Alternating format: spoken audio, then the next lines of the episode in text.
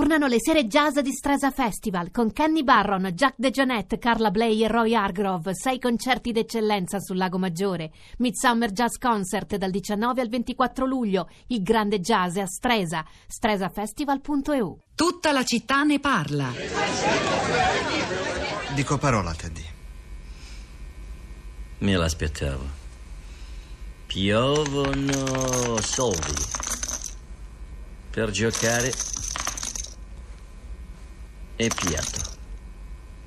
4400, devo vederli o non avrò rispetto per me stesso domani mattina. Il rispetto è tutto quello che ti rimarrà ancora domani mattina. Ultima carta scoperta. Parola. Fa molto male, non è vero? Non riesci a credere a quello che è successo. Tutti i tuoi bei sogni oh, infranti. La speranza è andata a farsi fottere. Il tuo destino è seduto proprio avanti a te. Quell'asso non ti serve proprio a niente. E io punto tutto.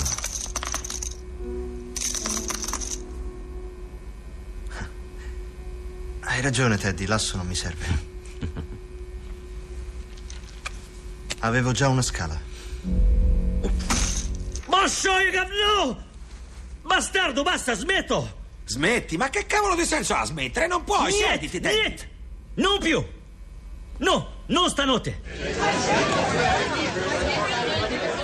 Rounders, il giocatore, noto anche come Il piacere del rischio, un film del 1998 diretto da John Dahl con un cast abbastanza straordinario. Matt Damon e John Malkovich, i protagonisti di questa scena di poker. Il protagonista, Matt Damon, eh, interpreta eh, Mike McDermott, uno studente di giurisprudenza che si paga gli studi grazie alla sua bravura nel poker. Poi ci sono anche Ed Norton, George Turturro, partecipa a questo film anche in un cameo il campione del mondo di poker Johnny Chan che con il protagonista gioca una vera, una vera partita. È una storia di, eh, insomma, di dipendenza, di chi punta tutto, magari fa addirittura con il grande salto, cercando appunto di sfidare John Malkovich, alias Teddy KGB, giocatore russo, in una partita molto molto complicata che andrà a finire piuttosto male. Eh, un film magari da recuperare, chissà.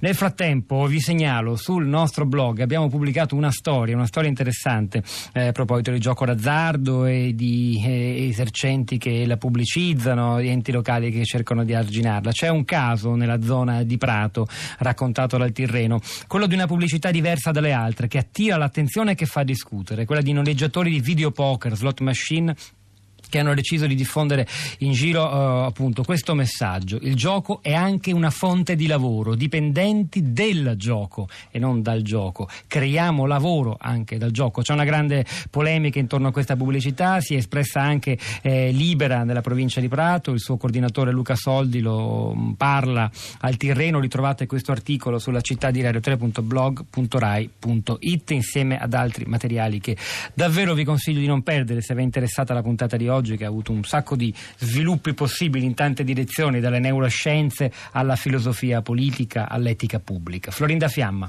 Pietro del Soldà, buongiorno, buongiorno alle ascoltatrici e agli ascoltatori e anche interazioni letterarie. Si può vincere o perdere, ma in fondo a me che importa chi è a dirlo il giocatore di Fedor Dostoevsky. Infatti nel blog suggeriamo anche di leggere o rileggere eh, proprio questo, questo splendido romanzo che parla di un ludopate praticamente, di un giocatore. E invece ci spostiamo sui social, sui social network e su eh, Facebook. Eh, il primo commento è stato amaro e rassegnato, è quello di Giancarlo che ci scrive allontanare le sale da gioco dai luoghi pubblici non serve a niente, il gioco d'azzardo legalizzato è come legalizzare la mafia. E così dello stesso tenore ce ne sono molti come Fabio che scrive lo Stato vuole la ludopatia perché ci guadagna. E poi delle storie una negativa e una positiva, vado a leggervi. Quella di Passim Passim è negativa e ci scrive una tabaccheria edicola sotto casa dove compro i giornali è una bolgia, non ha più nulla della vecchia tabaccheria dei vecchi proprietari. Lo spazio dedicato ai giornali e riviste è ridottissimo, anzi direi quasi che non esiste perché consta di un espositore e basta. Qualche giorno fa la mia attenzione è stata catturata da una giovanissima mamma cinese, la quale con una mano azionava le macchinetta e con l'altra dondolava il passeggino col neonato. Una vera tristezza Venezia, un posto squallido nel centro della città di Torino.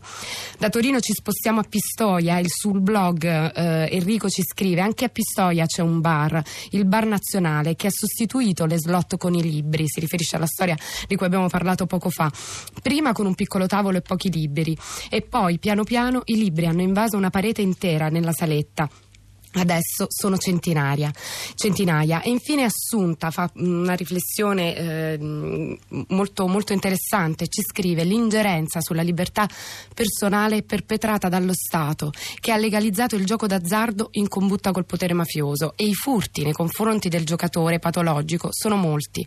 Gli viene rubato il cervello, lo stipendio, i risparmi, gli viene annullata la sua vita compromettendo le sue relazioni familiari, lavorative, amicali.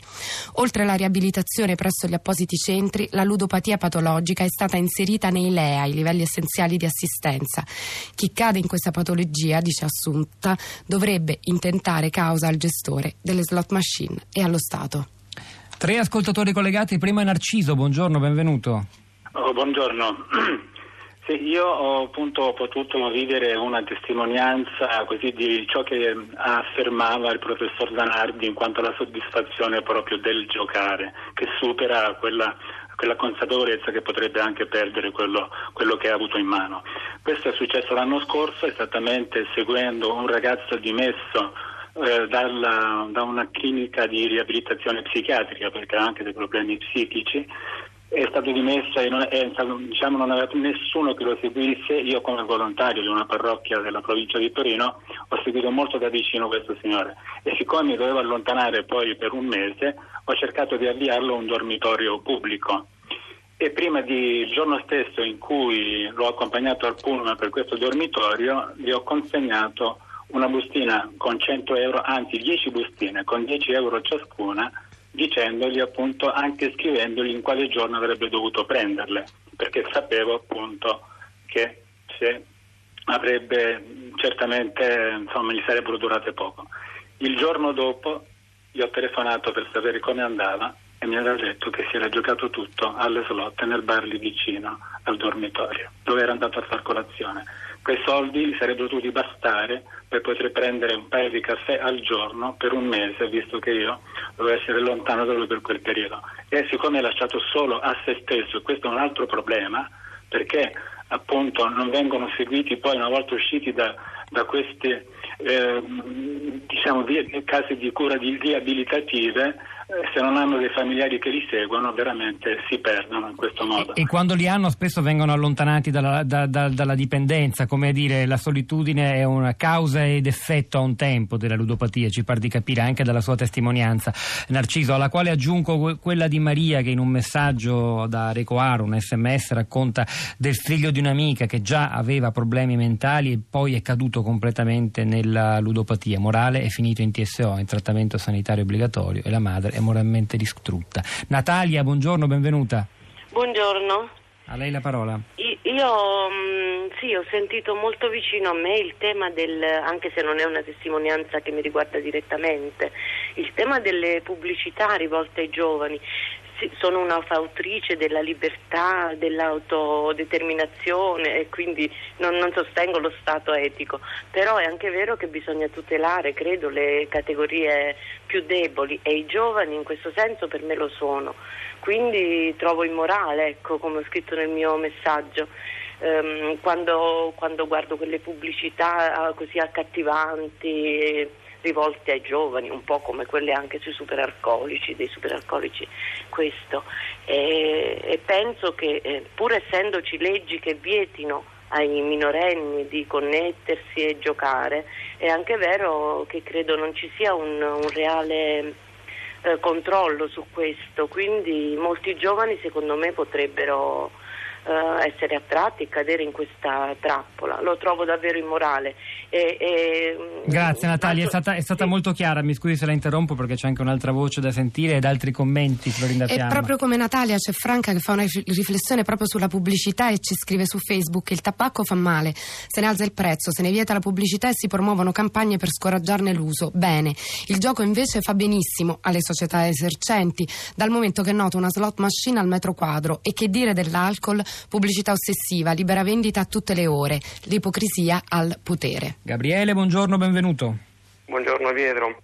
Eh, niente, eh, io ho incrociato un po' il tema tangenzialmente di striscio, per così dire, perché avendo un locale, come scrivo nel messaggio, sfitto, ho avuto molte proposte eh, da sale giochi e altre cose simili e con i miei ci siamo chiesti, ma tra virgolette ci rendiamo complici di questo sistema? e non ce la siamo sentita, abbiamo preferito tenerlo vuoto per tanti anni pur di non cadere ecco, in questa trappola in maniera tangenziale, però ecco, questo è un po' il, Grazie, però una, una testimonianza nostra... molto, molto preziosa in realtà perché avete fatto una scelta significativa, immagino anche onerosa per voi. Grazie Gabriele, Florinda. Vieri ci segnala, eh, visto il tema della puntata, un documentario uscito poco tempo fa sul tema del gioco d'azzardo patologico. Il titolo eh, del sito a cui trovarlo è rifiutati dalla sorte e dagli uomini.com. E infine un tweet eh, che ci segnala una pratica che in realtà applico anch'io.